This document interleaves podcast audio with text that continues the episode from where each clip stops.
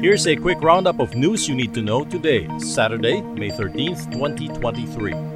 Philippine officials heading to Kuwait next week to discuss the sweeping entry ban on Filipinos without residency permits.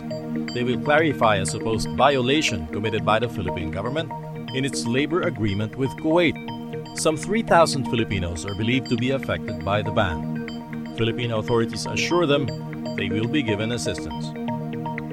The National Privacy Commission investigating a potential data breach of GCash accounts affected by the May tenth glitch in the e-wallet.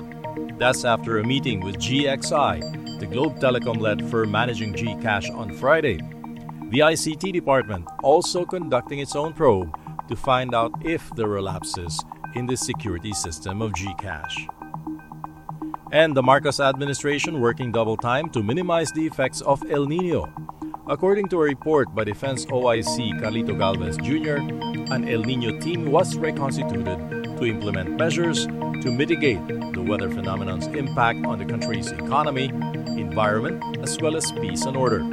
The team will be led by the Interior Department. And that's your latest news alert. For more stories, go to news dot a b s dash c b n dot com and i want t f c dot t v.